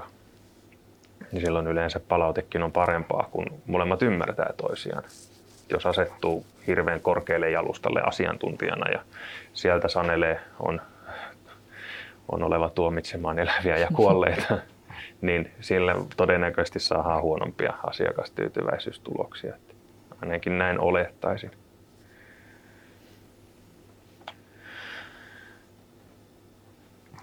Tunti 20 minuuttia on nyt kellossa. Onko teillä vielä jotain, mitä työ haluaisitte kertoa tästä kotona pärjäämisestä tai mitä olisi teidän mielestä kansalaisten hyvä tietää, kun esimerkiksi soittaa hätäkeskukseen, että mikä on, mikä olisi nyt tämmöisen niin klassisen tilanteen, että joku soittaa hätäkeskukseen ja hätäkeskus luokittelee sen David kiireellisyyteen ja vielä vaikka nyt sit siihen yleistilan laskutehtävään, niin miten se oikeasti menee niin kuin se tilanne siitä sitten eteenpäin, kun hätäkeskus ottaa puhelun vastaan, Eerika laatii siitä tehtävän, eli tämä hätäkeskusjärjestelmä. Ja miten mm, se... ei, ei henkilö nimeltä Eerika. Ei ole Eerika Viikman. Joo, eli prosessihan menee niin, että siitä muodostuu sitten hätäkeskuksessa D-kiireellisyysluokan tehtävä ja hätäkeskuspäivystäjä saa sitten siitä omalle koneelleen tiedon, että tehtävä on Etelä-Karjalassa ja Etelä-Karjalan alueella nämä tehtävät kuuluu ohjata yksikölle EEK-tike, eli siis ensihoidon tilannekeskus. Ja tehtävä siirtyy sitten sieltä hätäkeskuksesta meidän, meidän kenttäjohtojärjestelmään ja tilannekeskuspäivystäjä saa sitä hälytyksen, että tällainen D-kiireellisyysluokan tehtävä on hätäkeskuksesta nyt tullut. Ja päivystäjä ottaa tehtävän vastaan, statustaa niin sanotusti tilatiedon hätäkeskukselle, että tehtävä on vastaanotettu, jolloin hätäkeskus tietää, että siihen on me, meidän päässä reagoitu. Ja keskimäärin meidän tilannekeskus pystyy reagoimaan noin neljän minuutin sisällä tehtävän saapumisesta tähän tähän tehtävään. Ja hätäkes, tai, tota, meidän tilannekeskuspäivystäjä soittaa sille hätäpuhelun ilmoittajalle ja lähtee sitten kartottamaan tätä hoidon tarvetta ja sitten vähän, vähän myös palvelun tarpeen arviota siitä, että mitä, mitä, mitä asiakas nyt tällä, tällä hetkellä niin kuin tarvitsee ja mikä apu olisi sitten paras.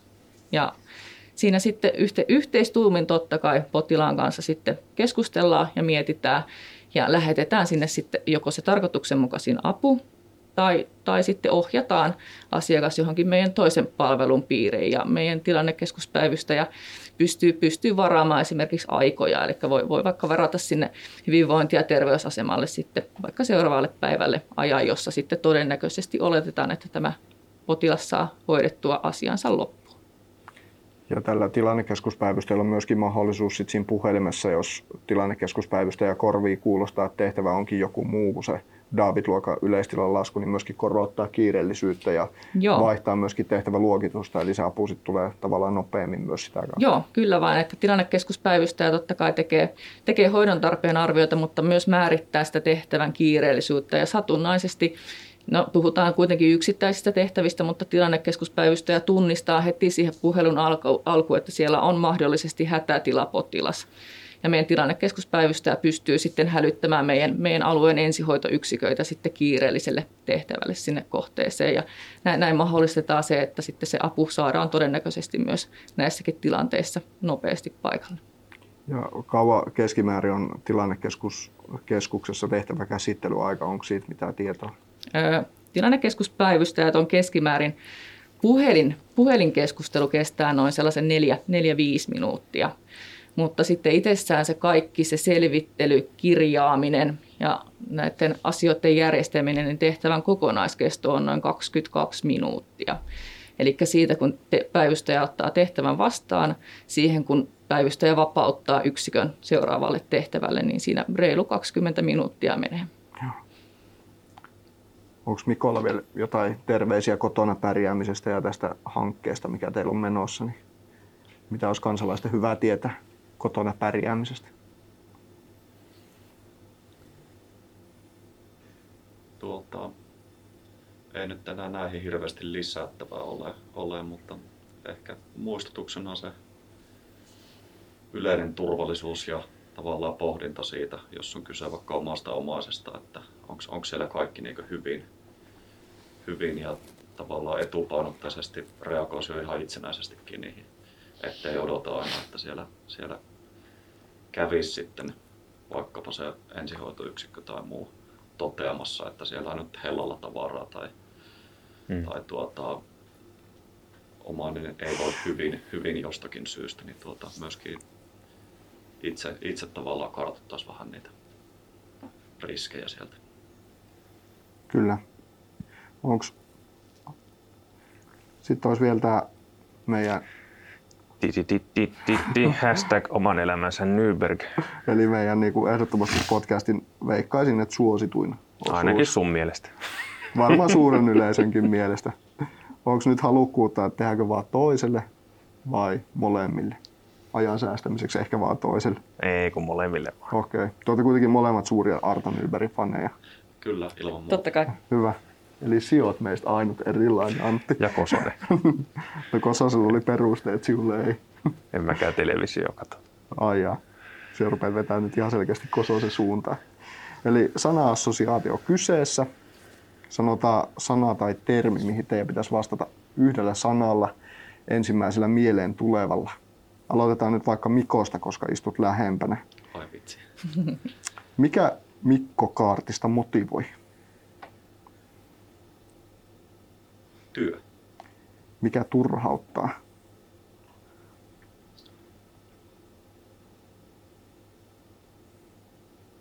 Nyt tuli jo liian pitkä väli. Antti voi tehdä, Epätietoisuus. Joo, Antti voi tehdä näihin väleihin jotain musiikkia. No niin, Pistä hissimusiikin tuohon väliin. Miten Mikko rentoutuu?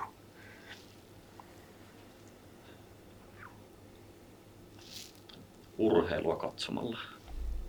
Kuka on sun esikuva, kuka tai mikä? Koso se on. Samma. Mistä Mikko haaveilee? uudesta talosta.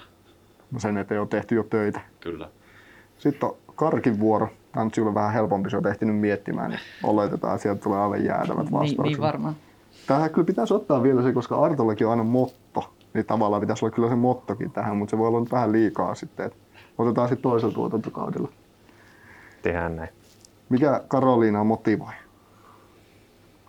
Öö, hy- hyvä kysymys. Me emme kerännyt sitten kuitenkaan miettiä. Mo- Onko se mo- ollut paha? no oli. Monet asiat. Mitä minä sanoisin? No sanotaan, että urheilu ja työ. Mikä turhauttaa? Turhauttaa ehkä sellainen ää, asioiden kesken jättäminen, ei, ei loppuun asti vieminen. Miten Karoliina rentoutuu? Olemalla perheen kanssa ja liikkumalla. Entä kuka tai mikä on sinun esikuva? Eikä saa vastata Kososen Antti. Eikö? Ei. Tai jos vastaan, niin sit pitää näyttää statuointi. Ai Vitsi. Mie en osaa vastata tähän. Mistä Karoliina haaveilee?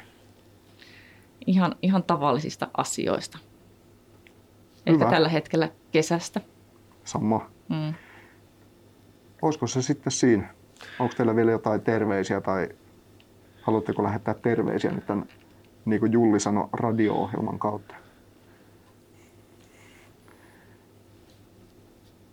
Täällä katellaan sille epäilyilevästi toiset. Vastaa siihen, vastaa siihen. Ei ole pakko lähettää terveisiä. Ei ole. Kotia terveisiä ilman muuta. Niin, No niin. totta No niin. kai. Mm. Tuskin kuuntelevat. Tämän jälkeen on pakko kuunnella. Mm, ei ole vaihtoehtoja. Mut hei, hirmu paljon kiitoksia, että suostuitte tulee vieraaksi. Tämä oli tosi mielenkiintoinen keskustelu. Ainakin omasta mielestä. Kyllä. Uskon, että myös kuulijoiden mielestä. Toivotaan, että saavuttaa semmoiset korvat, jotka näitä asioita miettii ja kenelle nämä asiat on niin kuin ajankohtaisia, että lisäisi tietoisuutta tästä, varsinkin nyt tässä tapauksessa Exoten-mallista, mutta noin niin kuin muutenkin, että tämmöinen toiminta on käynnissä ja tällaista tehdään, niin toivottavasti tämä saavuttaa oikeanlaiset korvat. Kyllä. Kiitos. Kiitos, Kiitos. tuhannesti. Kiitos.